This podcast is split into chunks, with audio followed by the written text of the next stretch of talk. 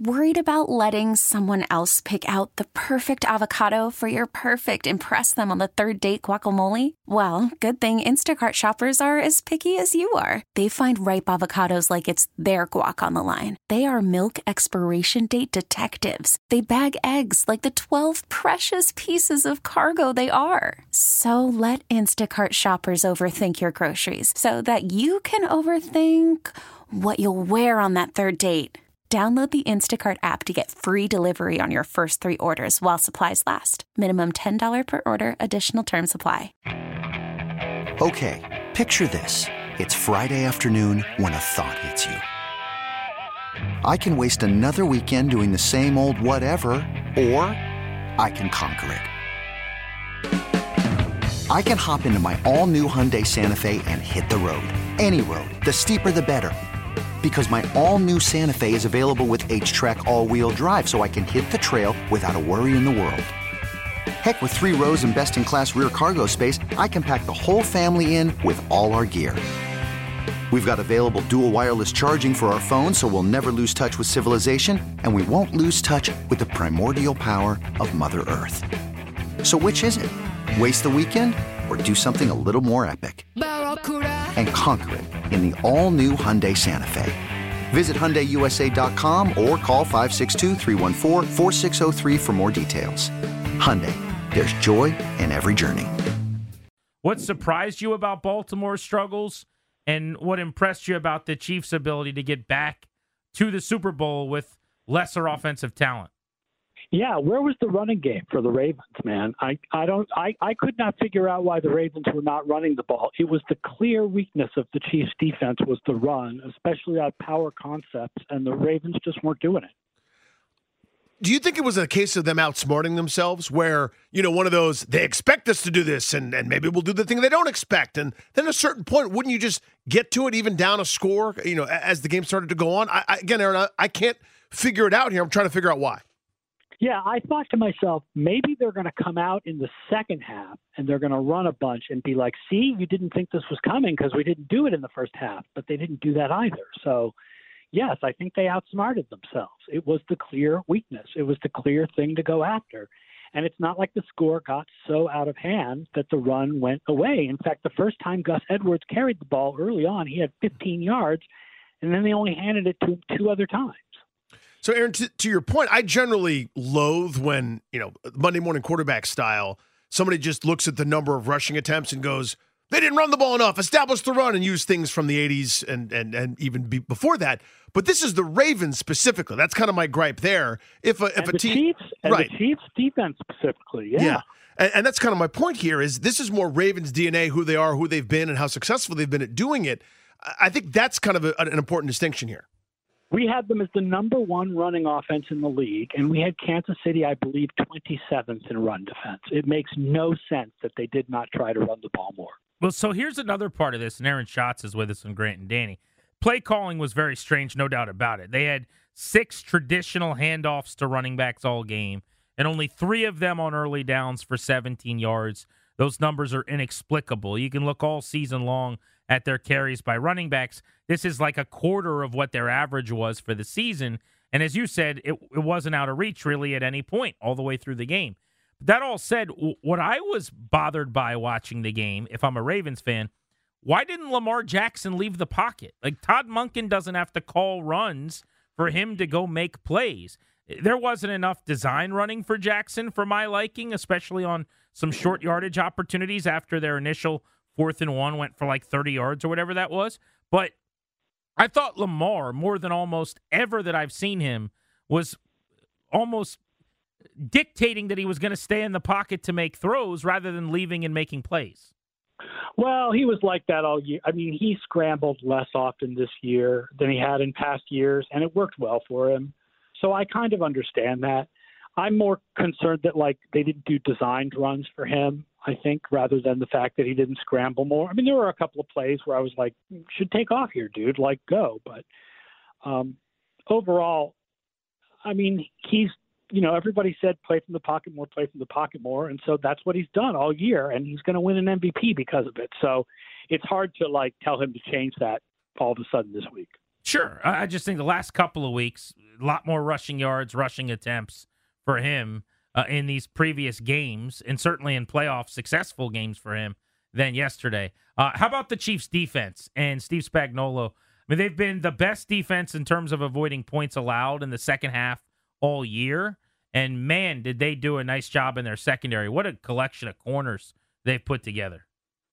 Yeah, I mean they they it's a good you know it's good coverage and they bring you know the pass rush is is not it's not you know Chris Jones is special, but for the most part they're doing it with scheme with Spagnuolo scheme.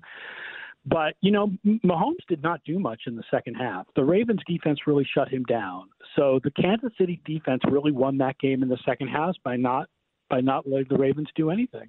Let's go to the NFC game here. Uh, uh, outside of the emotion and heartbreak for Detroit, how did that comeback happen? I mean, uh, first of all, look, San Francisco, we all thought was the better team going into the game, so it would make sense that in you know at some point they would start playing better than the Lions did. And then there were a couple of weird bounces of the ball. There was the bounce of the ball off Kindle Vildor's uh, Vildor's uh, helmet into Brandon Aiyuk's hands. And then there was Jahmyr Gibbs' fumble. Jahmyr Gibbs' fumble was the most important, probably negative play for the Lions. For all the discourse we're having today about fourth down decisions, the real problem was Jahmyr Gibbs fumbled and handed the ball to the 49ers in scoring position. Aaron Schatz, our guest on Grant and Danny. Check him out on social if you haven't. A great Twitter account with great NFL numbers and information at A Schatz NFL, S C H A T Z. Uh, in that NFC Championship game, the big story afterwards, it became you know a huge referendum on analytics and going for fourth downs, as you know. I mean, what did you make of the aggressiveness of Dan Campbell? He kicked at the end of the half rather than going for a touchdown. Then he went for the fourth and two with a drop. The fourth and three after that left potential six points on the field, although there's no guarantee Badgley would have made those kicks. Where are you at on that discourse? Right. So the first thing is there's no guarantee they would have made those kicks. They were 46 and 48, which are kind of long, and Michael Badgley does not have a great record on kicks of that length. Uh, but the other thing is, I like the decision to kick the field goal before halftime because one of the things that's valuable about going for it on the goal line is that if you fail, you give the ball to the other team in terrible field position. But right before halftime, that doesn't matter. You don't get that bonus. So it makes more sense to kick the field goal. The other decisions, listen, uh, most analytics have it as sort of a toss-up, right? Where it was it was probably either way would have been if you felt like it was the right thing to go, you should have gone. If you felt like it was the right thing to kick, you could have kicked. Um, which means it's not that he made the wrong decision; it's he made his decision.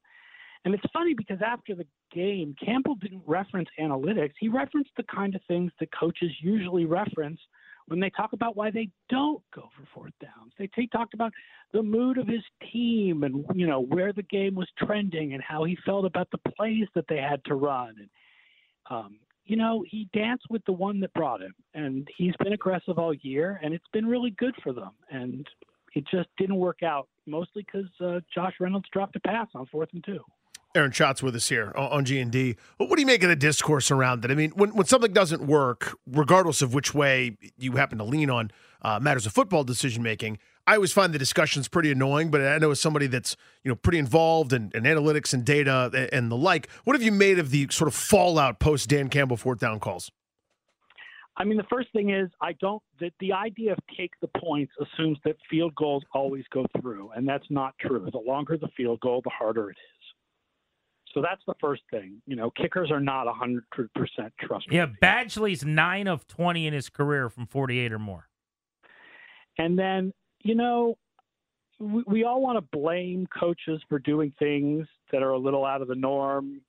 Oh, if he had only done this, if he had only done this. Okay, if the game had been tied at the end, the 49ers would have had the ball with the chance to drive for a field goal. Or it would have gone to overtime, in which case the 49ers would have been favored. I mean, there are a lot of people in the football world who act like the goal of football is to get to overtime, not to win. Hmm. You play to win the game. That's why you play it. As a famous man once said, you don't play to go to overtime. I did not have Aaron Schatz giving us a Herm Edwards impression. I would have lost in all the money there. Aaron. earlier today, but here we are. Uh, Aaron, before we let you go, let's look ahead to the Super Bowl matchup. I'm sure you've been diving into some of the early numbers. Uh, what kind of trends? What's noticeable in terms of some matchup things that you found? My first indication, my first feeling was to go with the Chiefs because the Chiefs defense has played a little bit better in recent weeks, and the 49ers defense has played a little bit worse in recent weeks. Now I'm sort of leaning the other way because if you look a little closer, it turns out that that is all product of week 18. Right? The Chiefs defense looks a little bit better in recent weeks because Easton Stick is terrible. And the 49ers defense looks a little worse because they sat everybody against the Rams in week 18. And if you take those games out, those defenses look about the same as they've looked for the whole season. Right? At that point, you're you're both running backs should have a lot of success because both of these run defenses are weak. So at that point, you're really like it's either Brock Purdy and all those 49ers playmakers against the magic of Mahomes and Travis Kelce. And it's really hard to pick, pick a winner between those two. I mean, you know, if you want to go based on regular season numbers, it's no question you have to favor the 49ers. But I do understand the argument that Kelce has something special and that he does really seem to lift his game in the playoffs, and that that would would be a good reason to pick the Chiefs. It's a really hard game to decide which side to go with. Aaron, thank you as always, man. Great info. Enjoy the Super Bowl in a couple weeks. Thanks a lot, guys. This episode is brought to you by Progressive Insurance. Whether you love true crime or comedy, celebrity interviews or news, you call the shots on what's in your podcast queue. And guess what? Now you can call them on your auto insurance too with the Name Your Price tool from Progressive. It works just the way it sounds. You tell Progressive how much you want to pay for car insurance, and they'll show you coverage options that fit your budget. Get your quote today at progressive.com to join the over 28 million drivers who trust Progressive. Progressive Casualty Insurance Company and Affiliates. Price and coverage match limited by state law. You could spend the weekend doing the same old whatever, or you could conquer the weekend in the all-new Hyundai Santa Fe. Visit HyundaiUSA.com for more details. Hyundai, there's joy in every journey. It's the most anticipated WNBA season in history. And you know what that means. Court is back in session. Welcome to Queens of the Court, an Audacy original podcast. I'm your girl, Sheryl Swoopes. And I'm Jordan Robinson. All WNBA season long, we'll be bringing you interviews with star athletes, analysis on your favorite teams, and lots of hot takes. Order, order in the court. Follow and listen to Queens of the Court on the free Audacy app or wherever you get your podcasts.